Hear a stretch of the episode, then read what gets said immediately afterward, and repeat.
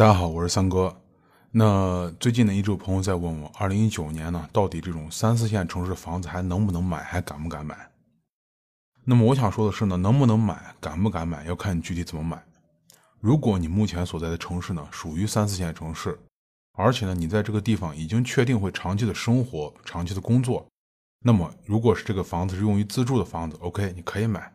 啊。换句话说，你是个真正的刚需，可以买没问题。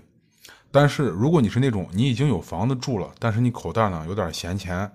然后内心呢最近又开始骚动了，想在房地产市场上呢搏一把啊，带有那种投资属性来买房子的话，那么我劝你还是算了。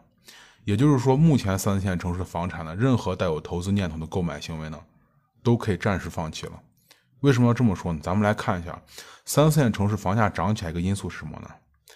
当然有各种各样的因素，但是从2017年开始呢，主要因素呢就是棚改的一个货币化。那么不得不说呢，整个棚改计划呢确实起到了相当一部分催化了3、4线城市房价上涨的一个作用。但是这个呢，从2008年开始的一个宏大的一个棚改计划，到了2017年呢又出台了货币化棚改计划，对吧？或者叫棚改货币化安置都可以。那么目前呢，整个计划已经接近尾声了。目前呢国家层面放出的消息呢，是2020年整个棚改计划将完成历史使命，退出舞台。那么当下2019年的棚改计划呢，大部分城市已经出现了腰斩现象，也就是说棚改计划已经大量进行收缩，这个现象已经出现了。那么在我的这个文章里面呢，就有一个图表，大家可以看看这个表上，很多地方收缩相当厉害啊，37个省市里面，那么棚改计划基本已经完成腰斩，整体总量下跌达到 51%。 那么从整个数据表格分布来看，可以看出来棚改腰斩最严重的，或者说降幅最凶狠的是山东、河南、贵州、湖南等几个省市。这几个省市往年一直是棚改大省，那么可以这样说，这几个省市前期的大量棚改已经透支了未来的棚改数量，所以导致呢这次跌幅全部超过了 70%。其实呢，房地产市场很多变化就在大家身边，只是很多人没有看到而已。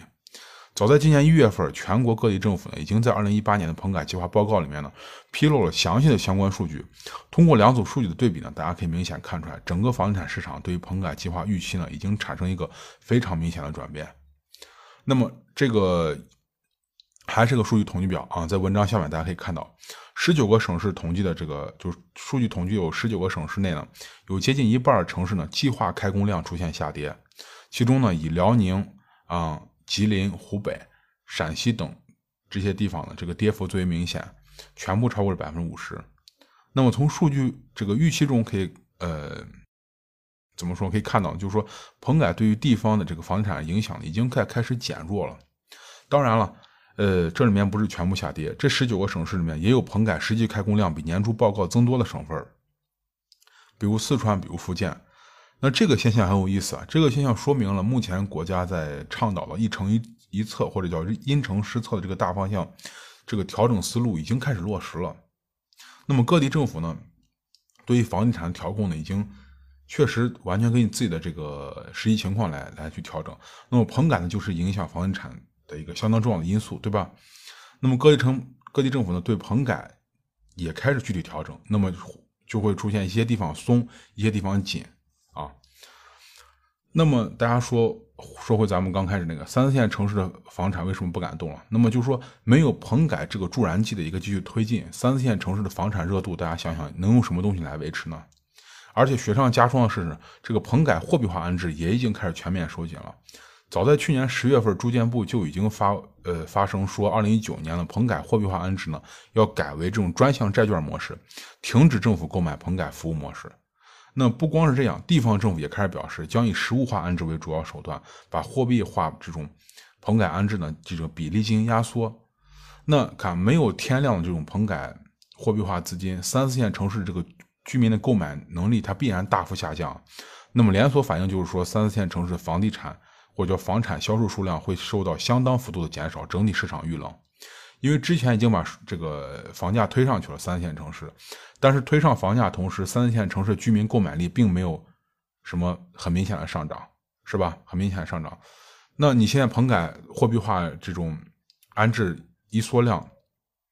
是不是整个房地产市场就要遇冷了？就算有人想买房想投资，没有钱了，对吧？没有钱了。之前能下手买，那是因为有非常大量这种棚改货币化资金在往这个市场里面流入，现在已经这个缩了，也就是说没有大量资金进场，拿什么去维持三四线城市的高房价了？当然这个高房价相对而言啊，是相对而言。那么棚改确实曾经一度以一己之力啊，在三四线城市拉动了高达 20% 的商品房销售，这个非常厉害了。那么这个是个相当明显的作用力，但是呢，从2020年开始呢，这个作用力呢就要彻底和三四线这个房地产市场基本上说拜拜了啊，说拜拜了。其实棚改计划确实起定了非常好，或者叫一定的一个调和房地产的作用。为什么这么说呢？棚改计划本身它像一个杠杆，可以左右拉动。如果当地房价过高，那么杠杆向左拉动，棚改计划可以以实物安置为主，对吧？通过安置住房增加住房这个市场供给量，然后平衡房价。如果当地的房产库存过高，那么杠杆可以向右拉，棚改可以进行货币化安置，让大量资金进入居民口袋，促进当地的这个房产销售，降低库存压力。那么棚改为什么会在2019年呢进行一个巨量的一个腰斩和调整呢？其实有两点原因。第一点，棚改让各地的这个地方政府的财政压力呢受到相当程度的考验，而且呢它呢就是说确实推动了三线城市的这个房价的上涨。最关键的是呢，三线城市这个去库存任务基本上已经完成了，也就是说棚改在客观环境上来说确实该缩减规模了。第二呢，就是棚改计划这么多年呢其实已经透支了未来施工量了，这个东西有点像信用卡，昨天已经把下月的钱花光了，对吧？已经花光了。光2018年预计目标为580万套，实际完成627万套，这个数字呢创造了这个历年最高纪录，完成率高达 107%， 再加上之前多年这个棚改计划都是超额完成，等于说在过去呢已经把未来该做的事都提前做了，那你未来是不是就没有事可做了？也就是说棚改结束是一个历史的必然性，可以说棚改已经基本上完成了它最重要的一个使命，那就是说阶段性的去库存，这个使命已经完成了。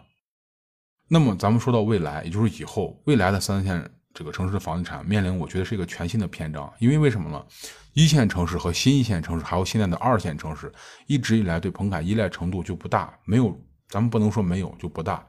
原因很简单，当一个城市有一个完善健康的产业布局，有一个不停流入的人口，那么对于这个城市的房地产来说呢，可以说是有一定支撑能力了。但是三四线城市呢，一旦离开棚改，还能剩下什么东西来支撑这种已经高昂的房价呢？那么在目前国家城市群战略规划下呢，这种三线城市呢面临人口和产业的一个流失，省会城市呢和新一线城市这种虹吸效应呢已经开始越发明显了。也就是说人口产业都继续向头部城市转移，一个没有人口没有产业的三线城市，加上本来就贫弱的购买力，已经没有办法完成对房地产的支撑了，已经撑不起来了。如果说在棚改后再看什么城市你还想下手投资，我觉得就是看人口，人口将会在以后是一个非常重要的指数。从2018年的抢人大战啊，从开始到现在吧，一直到现在还在持续，就可以看出来是一个非常非常有意思的现象。参与抢人的城市呢，口号从最开始的引进人才，到后来的口号变成来了就是某某城市的人。不仅仅是口号这种变化，抢人的要求也是越来越低，从最开始的博士硕士研究生，到后来的本科大专技校生，直到最后石家庄喊出了零门槛落户，拿身份证就去落，一下把要求降到最低了，没法再降了。那么从各大城市的这个抢人政策的更新啊，抢人标准的下降，还有抢人力度的增加，你不难看出所有城市都暴露出来一个他们真正的目的或真正的面目，那么就是需要人，准确的再说呢，就是需要大量人口的流入。你学历也好，你是不是人才吧，到了后面都不重要了，只要人来了就好，有人一切才有可能。那么也就是说，综上所述呢，三四线城市所面临的具体问题呢，就是人口的流失，本地产业的这种匮乏，再加上棚改缩量，乃至马上棚改这个东西就要结束，退出历史舞台了这些东西。那这样的城市呢，整体房地产下行的压力就会增加。如果说这个时候还想在三四线城市进行投资呢，要么你就是真正有经验的大玩家，你敢于一搏；如果你觉得你自己不是一个大玩家的话，我劝你还是暂时歇了吧。还是暂时歇了吧。那好，那今天呢给大家讲一下关于棚改缩量对三线城市的房产影响。那咱们今天呢就先聊到这儿，咱们下期再见，谢谢大家。